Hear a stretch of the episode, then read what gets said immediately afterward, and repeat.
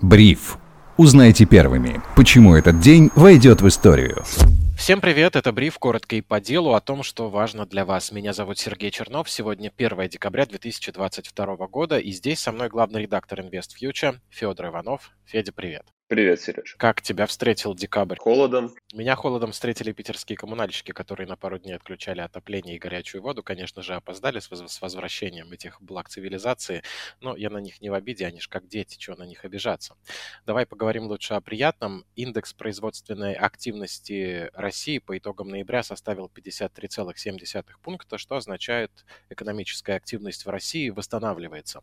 Сообщается, что рост был обусловлен сильным увеличением объема производства производства и новых заказов, а производители зафиксировали более мягкий рост издержек на фоне сообщений о снижении цен некоторых поставщиков. Интересно, что во Франции, Италии и Германии PMI по итогам ноября оказался ниже 50, что говорит о замедлении экономики. В Китае ситуация такая же. Почему у нас все так благостно? Это такая структурная перестройка экономики, которая, наконец, сработала, и не связано ли это с тем, что гособоронзаказ увеличился, или реально все сектора экономики оживают, как-то научились существовать под санкциями, может быть, люди в нашей стране продолжают открывать бизнесы. Что думаешь? Смотри, э, PMI э, в первую очередь это показатель, который работает по опросам, по опросам менеджеров. То есть и э, всегда нужно помнить о том, что все-таки PMI, он смотрится относительно предыдущего периода. И э, знаешь, есть такая э, довольно популярное в последнее время словосочетание, ну, последние несколько лет, как только все увлеклись на попсовом уровне экономикой и так далее, это э, эффект низкой базы. Uh-huh. Да, вот естественно, э, в России сейчас э, работает эффект низкой базы. После резкого падения, которое было, как раз-таки мы э, можем видеть э, то, что, ну, происходит увеличение чего-то, а, естественно, нужно какие-то там товары замещать, плюс, правильно ты сказал, что на оборонку нужно сейчас очень много производить, вот, но э, нужно помнить, что в феврале, марте, апреле было очень серьезное сокращение этого индекса, и только сейчас, ну, как бы оно держится, да, на нормальных уровнях. Ну, в общем-то, это не, не самое идеально отражающее состояние экономики показатель, поэтому я бы не мог сказать, что это какой-то нереальный позитив.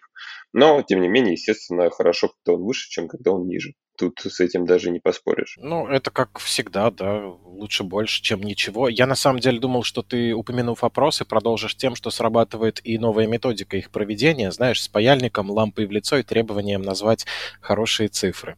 Но это... Слушай, настолько глубоко я не копался, потому что все-таки опрашиваю, да, менеджеров. Э, вопрос еще на самом деле, какие менеджеры и что они отвечают. Это, естественно, тоже важно. Ну, понятно, желание, может быть, сохранить какую-то политкорректность или вполне себе справедливое желание не повышать панику э, могло привести к тому, что где-то эти цифры искажены. Но будем надеяться, что люди на таких позициях обладают достаточным уровнем честности, чтобы нам не врать.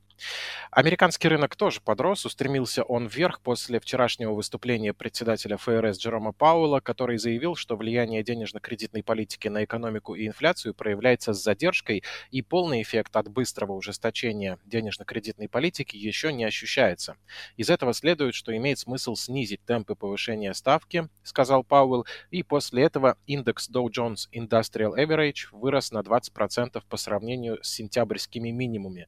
Считается, что при таком росте рынок становится бычьим. Про российский рынок сегодня тоже кое-где писали, что декабрь может порадовать некоторым ростом в отсутствии корпоративной такой активности и на фоне низкой ликвидности. Ты сам чего ожидаешь и от американского, и от российского рынков на ближайший месяц, а может быть и на чуть более дальний период. Действительно, вчера американский рынок подрос, потому что все решили, что ну вроде все супер, инфляция замедляется, при этом рецессия, кажется, не грозит. И можно, в общем-то, не так сильно переживать. Рынок обрадовался, но в целом рынок всегда закладывает ожидания. Ожидания не всегда соответствуют действительности, это нужно помнить. Но, возможно, мы действительно увидим сейчас ралли Санта-Клауса, потому что кажется, что ну, с американским рынком все не так уж и плохо. Здесь есть сейчас перспективы того, что, в общем-то, денег останется в экономике больше, ФРС не так будет жестко сокращать свой баланс, повышать ставки, и отсюда как раз-таки есть определенный позитив. Ну, потому что последние, э, ну, до последних данных по инфляции, которые оказались ниже прогнозов, мы видели исключительно негативные тенденции медвежьи. Но с другой стороны, опять же, я думаю, нужно помнить, что э, наши ожидания это наши проблемы, как и ожидания рынка, которые превращаются в наши проблемы. Поэтому однозначную ставку на рост я бы, конечно, не делал. Вот нужно еще посмотреть данные по инфляции, которые будут в декабре. Они, ну, очень много могут э, поменять в происходящем. Вот. Также э, по поводу российского рынка, ну это отдельная тема, я вообще не знаю, как сейчас можно прогнозировать рост российского рынка или падение, но это я не знаю. Это как, прогнозировать, пойдет через неделю снег или нет. То синоптики прогнозируют, но каждый раз, собственно говоря, э, э, ну, да, даже нет. Даже сейчас это неуместно про снег, потому что все-таки снег в декабре это более вероятное событие, чем э, прогноз по российскому рынку. Все, что предсказывают экономисты, да, относительно российского рынка. Да. И, ну, здесь смотрите, любой новый геополитический шок укатает рынок просто в ноль. Я, понимаешь, вот тоже об этом думал, извини, ворвусь тут, вот просто смотрел на эту новость и думал, что э, индекс, ну вообще на все новости, индекс деловой активности растет, на декабрь что-то говорят, что вроде как бы можно бы и роста ждать, и понимаю, что вот во всей этой идиллической картине не хватает одного, какого-нибудь мощного объявления о чем-нибудь, уже неважно, наверное, о чем, наша истощенная нервная система любое какое-то такое тревожащее заявление воспримет э, очень ярко и все повалится. Да, не похоже то, что СВО в ближайшее время завершится, судя по новостям приходящим. Э, не похоже на то, что вторая волна мобилизации невозможна. Не похоже на то, что э, на российском рынке есть хоть какая-то ликвидность, поэтому каждый позитив, наверное, э, ну, там, выходящий будет толкать его наверх очень легко, каждый даже небольшой негатив будет легко толкать его вниз, поэтому, ну, неблагодарно это дело все прогнозировать я бы точно не стал говорить, что нас ждет рост по ряду факторов, потому что, ну, come on, какие сейчас, какой сейчас ряд факторов может быть, когда мы не знаем то, что происходит на самых верхах. Рынком управляет исключительно геополитика рынком не управляют какие-то даже макроэкономические показатели. Поэтому, ну, давайте себя не обманывать, мы не знаем, что будет завтра. Да, вот об этом и речь, что рост, как и падение, наверное, может быть, но, скорее всего, максимум, что будет их характеризовать, это то, что они эмоциональные, либо истерические, либо какие-то вдохновленные, какие-то экономические законы, кажется, совсем перестали работать, и, наверное, в 2023 год мы входим с видоизмененным таким рынком, на котором очень сильно поменялись условия, и это касается всего мира, как будто бы макроэкономические законы больше не действуют. Сколько лет понадобилось на то, чтобы проверить их на прочность? Около ста? Знаешь, э, да, действительно. Тут э, и каждый раз, даже если мы берем какие-то уже вроде, вроде бы выработанные циклические экономические истории, факторы, которые влияют на эту цикличность, их комбинация каждый раз разная. И, э, ну, знаешь, это как история, что нету четкой взаимосвязи, что когда, например, процентная ставка высокая, нужно покупать э, облигации, а когда она снижается и является низкой, нужно покупать акции, потому что все это а, осложняется огромным количеством факторов. А, например, традиционно, несмотря на то, что считается, что там повышающаяся ставка, она негативна для рынка, а при этом исторически в период э, циклов повышения процентной ставки S&P 500 э, показывал положительную динамику. То есть он рос. И это было выгодное вложение. Вот. Другой вопрос, конечно, относительно реальной доходности. Тут точно так же играют роль и состояние рынка труда, и состояние самой экономики. Не, не привязано к денежно-кредитной политике или тем более не привязано к фондовому рынку.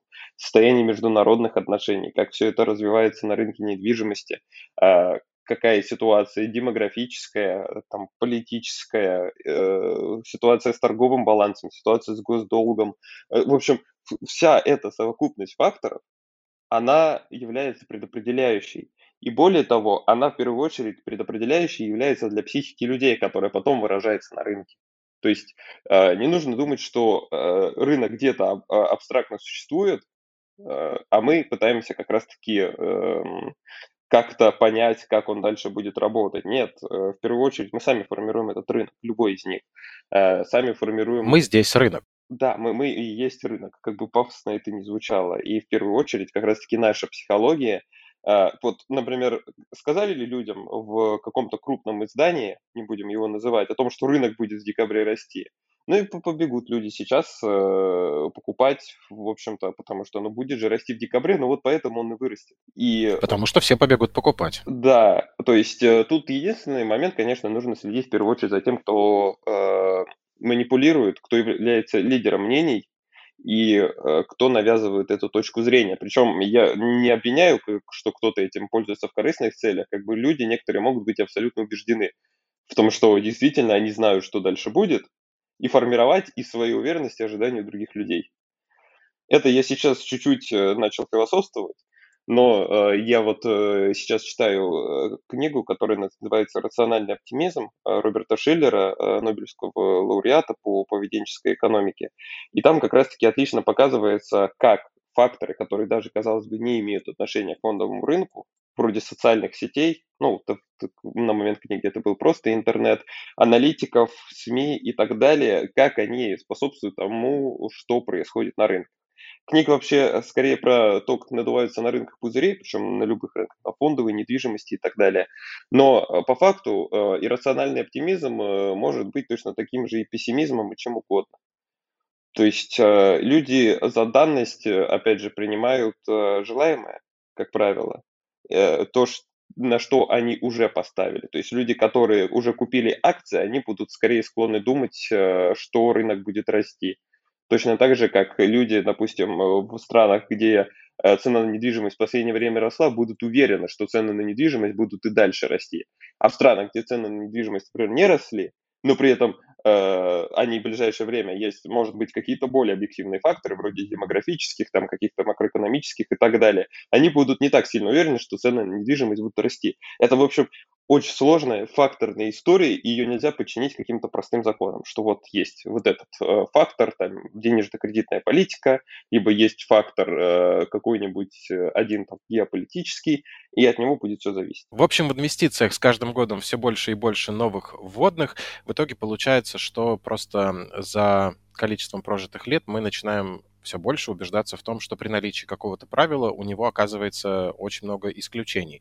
И тут уже нельзя вывести какие-то универсальные законы, двигаться с рынком или двигаться против толпы. Все это может оказаться ошибочным. Двигайтесь э, сообразно своему уму и тому, во что вы верите. Знаешь, в первую очередь э, хочется сказать, что нельзя принимать какие-то вещи как данность. То есть э, нельзя принять как данность то, что, например, новой волны мобилизации не будет, как и то, что новая волна мобилизации будет. Нельзя принять как данность, ну это именно если мы говорим о российском рынке, нельзя принять как данность, что если вчера Павел сказал то, что он, ну, э, что ФРС будет мягче, что ФРС будет мягче, потому что мы еще всех водных не знаем, а узнаем мы их позднее, чем это делает тот же самый ФРС. И узнаем, э, даже мы когда публично новости, мы делаем это вместе со всем рынком. То есть мы тут часть этой психологии, и не нужно думать, что если, например, акции обычно растут, это значит, что они у вас будут расти всегда. Российские акции, которые сейчас якобы стоят дешево, они могут быть в 10 раз дешевле через 10 лет. Такое тоже возможно, и вы не можете принимать за данность, что сейчас вы покупаете их дешево, чтобы потом они стоили дорого. Вот, наверное, какой-то такой посыл. Ну да, потому что в эпоху метамодерна ничье мнение ничего не стоит, потому что все можно объяснить как угодно и выдать одну правду за другую, а ложь за правду и вообще э, обращаться с фактами так, как тебе угодно. Читайте Шиллера, друзья, Федя вам советует. Если хотите, читайте его под э, немецкого музыканта Шиллера. Кому нравится электронная музыка, только сейчас вспомнил. Неплохую музыку выпускает этот человек. Перейдем к теме попроще, но она не настолько позитивная, как хотелось бы. Цены на новогодние елки в России взлетели по некоторым позициям до 22 тысяч рублей. Дело в том, что те деревья, которые уже заказаны и едут в российские города, будут стоить минимум на 70% дороже, чем в прошлом году. Речь идет о европейском товаре. Это в основном то, что любили покупать жители крупных городов нашей страны.